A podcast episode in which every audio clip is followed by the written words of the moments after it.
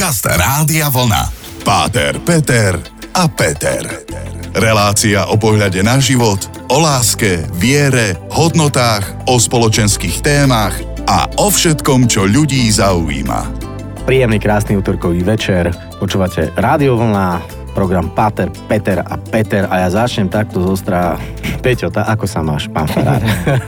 Mám sa fantasticky dobre, v podstate všetko je pripravené na Vianoce ľudia sa chodia spovedať, stále takto dobieháva ešte, ale tie najväčšie fofry boli teraz cez víkend a už teraz sa verím, že sa budeme viac sústrediť na to dôležité z Vianoc. To je dobré, ale prvne sa dostaneme k Vianociam. Ja ešte poďakujem všetkým vám, ktorí ste nám písali, lebo ste mnohí písali. Aj ohľadne poslednej témy Lucia bola veľmi zaujímavá, tak napísali nám až dve Lucie. až dve Lucie a zistili o sebe, že sú patronkami nevidomých. Veľmi príjemné. Áno, som rád, že sme to dali do popredia. No a tu na Margo toho poviem, základom poznania a vedenia je určite aj čítať a takto nenápadne premostím, že dnes by som s tebou, pán Farár, sa chcel baviť o tzv. knihe kníh, lebo aj toto bol jeden z impulzov, ktorý som dostal od ľudí a ma poprosila taká slečna Laura, že či by sme sa nemohli porozprávať o Biblii. Tak dámy a páni, počúvate teda Páter Peter a Peter a dnešná téma Biblia. Páter Peter a Peter. Ja som nesmierne vďačný, že sa dnes ideme rozprávať o knihe, ktorú málo kto z nás čítal, ale všetci o nej vieme. Tu by som tak nejak začal tým, že vďaka knih tlači a pánovi Gutenbergovi, ak si dobre spomínam, mm. niekde pred objavením Ameriky 455 približne cca, nám umožnil vydávať knihy a tým pádom vlastne rozširovať vzdelanie a gramotnosť aj do pospolitého ľudu, pretože kedysi to bola výsada len povedzme mníchov a vzdelancov a aj vďaka cirkvi sa práve tieto rôzne knihy zachovávali a tých kníh je neuveriteľne veľa. Tých knižníc na svete, to sú stovky tisíc. Tých publikácií, hlavne v poslednej dobe, je strašne veľa, ale nad všetkými knihami čnie kniha kniha, to je Biblia. A tu by som teda sa ťa opýtal, ja ako neznaboch, analfabet, že prosím ťa, čo je to teda tá Biblia? To je otázka, ktorú myslím, že sa pýta každý, keď to berie do ruky. Treba najprv povedať, je to najprekladovateľnejšia, najprekladanejšia, najprekladanejšia, chcel som byť mudrejší ako mudrý, najprekladanejšia kniha na svete, najviac výtlačkov, najrozšírenejšia a tak ďalej a tak ďalej. Naozaj je to kniha kníh. Biblia je pre kresťanov a židov zjavené Božie slovo, čiže keď hovoríme o Biblii, tak hovoríme, že je to slovo Božie a pre ostatných samotní aj moslimovia ju rešpektujú ako prorockú knihu. Biblia je rozdelená na, na dve časti, na tzv. starý a nový zákon a ten starý zákon je v podstate tu do dejiny spásy a hlavne dejiny izraelského národa. Nová zmluva, nový zákon, takisto sa nazýva, je to vlastne Tie prvé štyri knihy Evanielia sú o živote Ježiša Krista a o jeho pôsobení a vôbec o tom, čo on e, prišiel e, zvestovať a hlavne tá najpodstatnejšia správa, že Boh poslal svojho syna na svet, aby svet zachránil cez jeho smrť na kríži a zmrtvých stane. To je ten najdôležitejší odkaz. Plus potom ďalšie knihy Nového zákona, to sú väčšinou listy apoštolov hlavne Pavla, potom Petra, Jána, e, Jakuba a dve knihy navyše, kniha Zjavenia Apoštola Jána a Skutky Apoštolov, to je nová zmluva. Vlastne samotná Biblia je ako keby jedna knižnica, kde sú vlastne zoradené e, veľa, veľa kníh. A práve to som sa chcel opýtať, že v podstate je to ako keby kniha, ktorá má množstvo kapitol a tie kapitoly same o sebe sú knihy vlastne. Áno. Takže práve preto je to kniha kníh, áno? V podstate áno. Ono, tu treba hlavne vidieť, že je to ako keby zbierka. Hej, zhrnuté mnohé tie kapitoly, ako keby kapitoly, tie jednotlivé knihy nie všetky na seba navezujú, nie všetky vlastne e, majú odkaz na tú druhú, ale sú prostriedkom toho, toho Božieho zjavenia, to, tak to veria e, Židia a kresťania. No a spomínal si napríklad aj Arabov, teda moslimov, s prepáčením. Aký je rozdiel medzi Bibliou a potom povedzme židovskou Tórou alebo Koránom?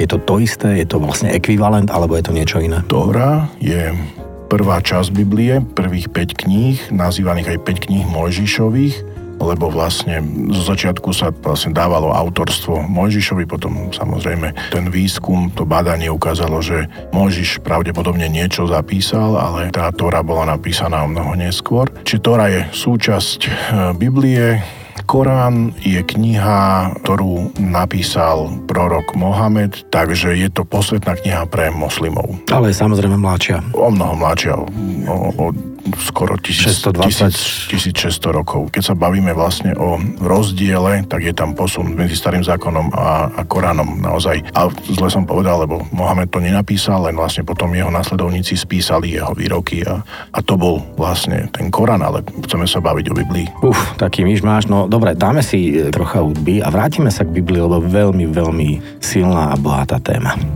Páter, Peter a Peter.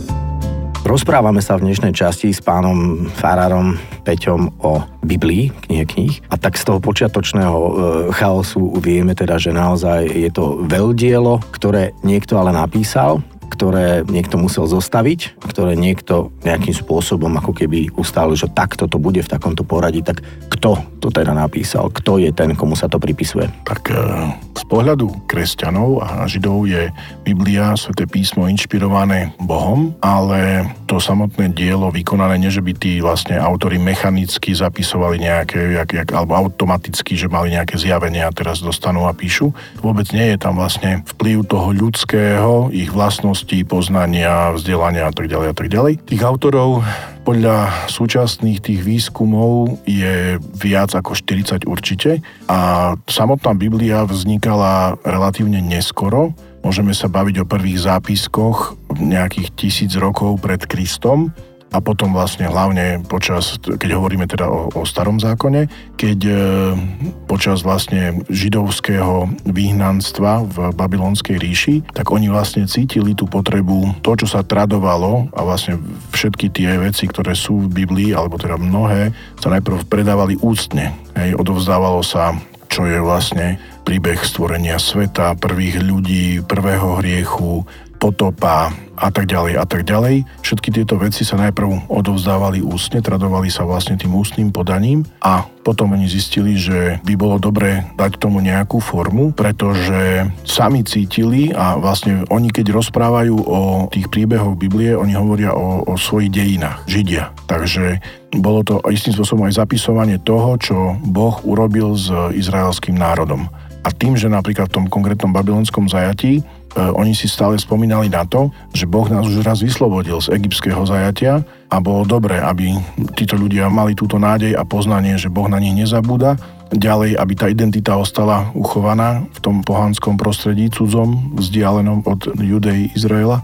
Takže tam sú vlastne nejaké také počiatky, alebo teda nejaké zhromažďovanie a, a spisovanie. Starý zákon bol napísaný väčšinou hebrejsky a aramejsky, to bol jazyk vlastne Biblie. Potom, keď sa týka autorstva Nového zákona, tak toto bolo vlastne, tie štyri evanelia, to boli priami svetkovia Ježišovho života. Podľa toho, ako vlastne vidíme tú štruktúru, tak e, Markovo evanelium je pravdepodobne najstaršie, potom Matúšovo a Lukášovo evanelium a posledné bolo napísané Jánovo evanelium. Tieto tri prvé, ktoré som hovoril, Marek, Matúš a Lukáš, hovoríme, že sú synoptické, veľmi sú podobné a vlastne tá dejová línia istým spôsobom je veľmi podobná a tá štruktúra ide jedným smerom. Jánovo evanelium je hlbavejšie, je viac teologické a je viac e, naozaj zamerané na skôr na to, aký bol Ježiš, nie až tak, že čo robil alebo nejaké tie udalosti, ale to, čo hovoril a je tam siahol dlhá pasáž e, Ježišovho monológu počas poslednej večere a ďalšie, ďalšie veci, tak ako to apoštol Jan vnímal. No, nádherne si to dal a na jeden dých. Ja obdivujem za toto. Pevne verím, že naši poslucháči si z toho teraz niečo zobrali a počujeme sa opäť o chvíľočku. Páter, Peter a Peter. Biblia, kniha kníh, už vieme, čo je Biblia, už vieme štruktúru, povedali sme si niečo o starom zákone, teraz ten nový, aký je rozdiel medzi starým a novým zákonom, ako ho máme vnímať my.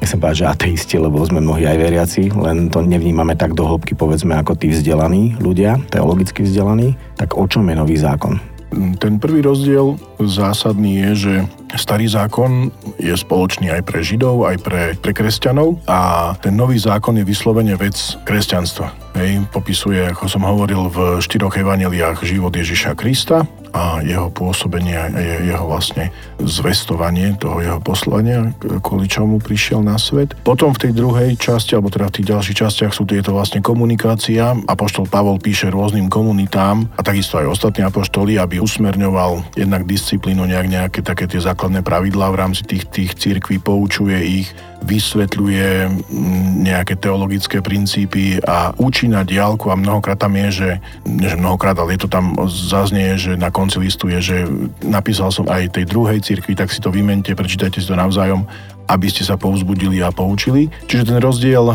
starý a nový zákon je v tom, že starý zákon popisuje udalosti a vôbec e, tej dejiny spásy do narodenia Ježiša Krista a nový zákon od narodenia Ježiša Krista. To je ten podstatný rozdiel. A môžem to chápať ako taký tuning, že je to vlastne modernejšie, alebo je to aktuálnejšie? Nie, nie, je, to... je to vyslovene súvisí teraz s Ježišom, že pred Kristom a potom áno Dominy, hej, teda áno. teda nášho letopočtu, ako keby, ako to my rátame od narodenia. Áno, istým spôsobom áno, pretože vlastne tie posledné knihy o Makabejcoch sú už tesne v podstate pred Ježišovým narodením, alebo tie udalosti historicky sú radené do povstania Makabejcov. A tam je dôležité zdôrazniť, že Ježiš pre Židov je jedným, niektorý, jedným z prorokov, alebo proste bol to významný muž, on, oni ho vnímajú, ale určite ho nepovažujú za, za Mesiáša a oni toho Mesiáša čakajú ďalej. Hej? A to je presne to preto, prečo pre nich nemôže byť nový zákon, alebo vlastne to, tá kresťanská náuka prijatá, alebo neprijali Ježiša Krista ako, ako spasiteľa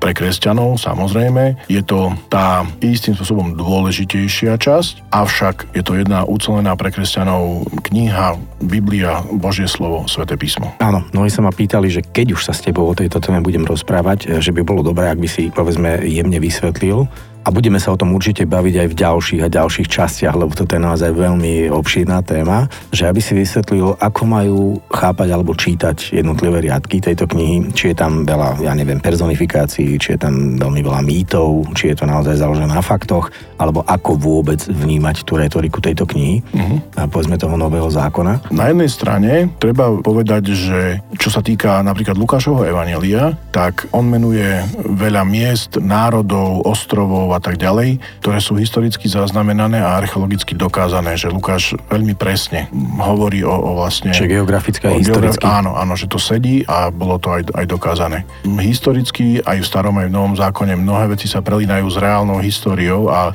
naozaj sú tam zaznamenané či už mená kráľov, udalostí, situácií a, a rôznych vecí, ktoré sú aj historicky archeologicky dokázané, že to existuje. Na druhej strane treba povedať, že Biblia nie je kniha ani geografická, ani geologická, ani biologická. Ona to nie je vedecká literatúra na to, aby niekto teraz mohol obhajovať nejaký svetonárzor v zmysle kreacionizmu, vzniku sveta, e, vzniku života a tak ďalej z pohľadu vedy. A na to treba tak aj pozerať, že Biblia je kniha teologická. Takže je to kniha plná lásky, posolstiev, odkazov, a toho, aby sme sa možno konečne ako ľudstvo z historických faktov a udalostí aj poučili. OK, počúvate stále program Páter Peter a Peter. Dáme si trocha dobrej hudby, nie? Odľahčíme, tak poďme na to. Páter Peter a Peter. Biblia. Neuveriteľne krásne to znie, všetci to slovo poznajú, každý tú knihu v podstate vníma, ale málo kto ju čítal. Komu je vlastne určená tá kniha? Ja si myslím, že je určená každému, pretože Biblia je inšpiratívna pre každého človeka, či už sa na to pozerá ako na prostriedok toho, ako pochopiť dejiny umenia, pretože za tie stáročia mnohí umelci čerpali z tých biblických príbehov. Mnohé veci sa dostali do, do bežnej reči, ako frazeologizmy z Biblie a pochopiť, že čo to znamená, že stojíš tam jak lotová žena, alebo že je to Jobová zväzť. Ale. Myslím, že to by malo patriť ku všeobecnému vzdelaniu každého, ale nie len preto, ale aj kdekoľvek a pôjdete do múzea a uvidíte mnohé, mnohé umelecké diela a pochopiť, prečo sú tam, prečo má Dávid v ruke nejaký prak, prečo sa deje to alebo to na tých obrazoch alebo akýchkoľvek umeleckých dielach na druhej strane každý kresťan by mal mať Bibliu prečítanú, preto, že to je kniha Božieho zjavenia, dejín spásy, kniha živého Božieho slova, cez ktorý sa vždy môže Boh prihovárať. Vždy tam môžem nájsť niečo aktuálne pre mňa. A toto je Myslím, že tak odkaz pre skupinu e, veriacich či neveriacich, že zoberte Bibliu, prečítajte a určite tam nájdete niečo, čo vás osloví. Osobne viem, že existujú aj také tie detské verzie, by som povedal, a možno je tak nejak na mieste podsunúť práve možno aj rodičom, keďže sa nám blíže aj Vianoce, že existuje detská Biblia, ktorou by deti mohli začať, aby si urobili nejakú základnú štruktúru, aby pochopili tie základné veci v rámci detského vnímania. Vidíš to podobne? Určite to sú dobré veci, lebo mnohokrát sú pekne spracované a pre deti aj tie obrázky, akože to je vizualizované a tak, čiže s tým súhlasím. Existujú naozaj aj odborne spracované pre veriacich cez katechetické príručky a tak, že sú naozaj ilustrované alebo detské Biblie alebo nejaké aj spojené s, vlastne s takým tým, tou nejakou metodikou, ktorá môže pomáhať pri či výchove, či v medziľudských vzťahoch a vôbec, že sa dieťaťu sa dostáva do povedomia už to, čo som povedal predtým, že ten minimálne ten všeobecný prehľad pre kresťana živé Božie slovo. Veľmi pekne sme to zhrnuli, takže opäť len taká pripomienka toho, že bavíme sa ešte stále o Biblii, budeme sa o nej baviť určite v ďalších našich spoločných e, častiach, témach a rozhovoroch, keďže ste sa na to pýtali aj vy, aby sme ich neodstrašili našich poslucháčov, lebo Biblia je určite veľmi hrubá kniha. Vieme približne e, také tie štandardné vydania, koľko majú strán? To je... Lebo, vieš, sú tie mikropísmená, vieš. ale je to, je to viac ako tisíc strán určite, že to, je to, je to obsiahle. Príjemný román. Niektoré tie zväzky alebo tie knihy sú rozsiahle, niektoré sú menšie, ale postupom času sú na to aj rôzne e, metodiky, ako čítať Bibliu, aby ju človek za rok prečítal, proste aby aj nový, aj starý zákon prepájal. Sú na to príručky, môžete to nájsť určite, že ako čítať Bibliu, sú, sú rozpisy, že aby to navezovalo a tak ďalej. Výborne, tak tak dúfam, že sme vás neodstrašili, práve naopak, že per partes sa do toho pustíte a možno taká malá inšpirácia, keďže sa nám blíže Vianoce, kúpiť krásny dáček vo forme a v podobe e, knihy, ktorá je knihou knih. Ďakujem ti aj dnes za tvoj čas, za veľmi krásne a múdre slova, inšpiratívne slova. Pevne verím, že našich poslucháčov oslovili. No a záver patrí ako vždy tebe. Veľmi pekne ďakujem a teším sa, že sa stretneme na štedrý deň, výnimočne v iný čas, nie v útorok, ale bude to vlastne na štedrý štedrý deň, aj trochu dlhšie a verím, že teraz vám prajem krásny predvianočný čas, potom sa na Vianoce stretneme a všetkým do toho i do tamtého času vám želám pokoja dobro. Páter, Peter a Peter. Každý útorok po 20.